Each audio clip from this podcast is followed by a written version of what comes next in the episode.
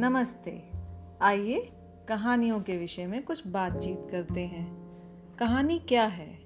कहानी केवल नानी दादी का प्यार माँ बाबा का दुलार, मायके का संस्कार, ससुराल की परंपरा, भावनाओं का इजहार ही नहीं है। कहानी माध्यम है, वतन के प्रति अपनी जिम्मेदारियों के एहसास का, परस्पर वैज्ञानिक सोच का, देश की प्रगति का। वातावरण की स्वच्छंदता, सुरक्षा का। प्रदूषण जैसी गंभीर समस्या पर चिंतन, मनन एवं निवारण का। कहानी पर चर्चा अभी समाप्त नहीं हुई। मिलते हैं ब्रेक के बाद।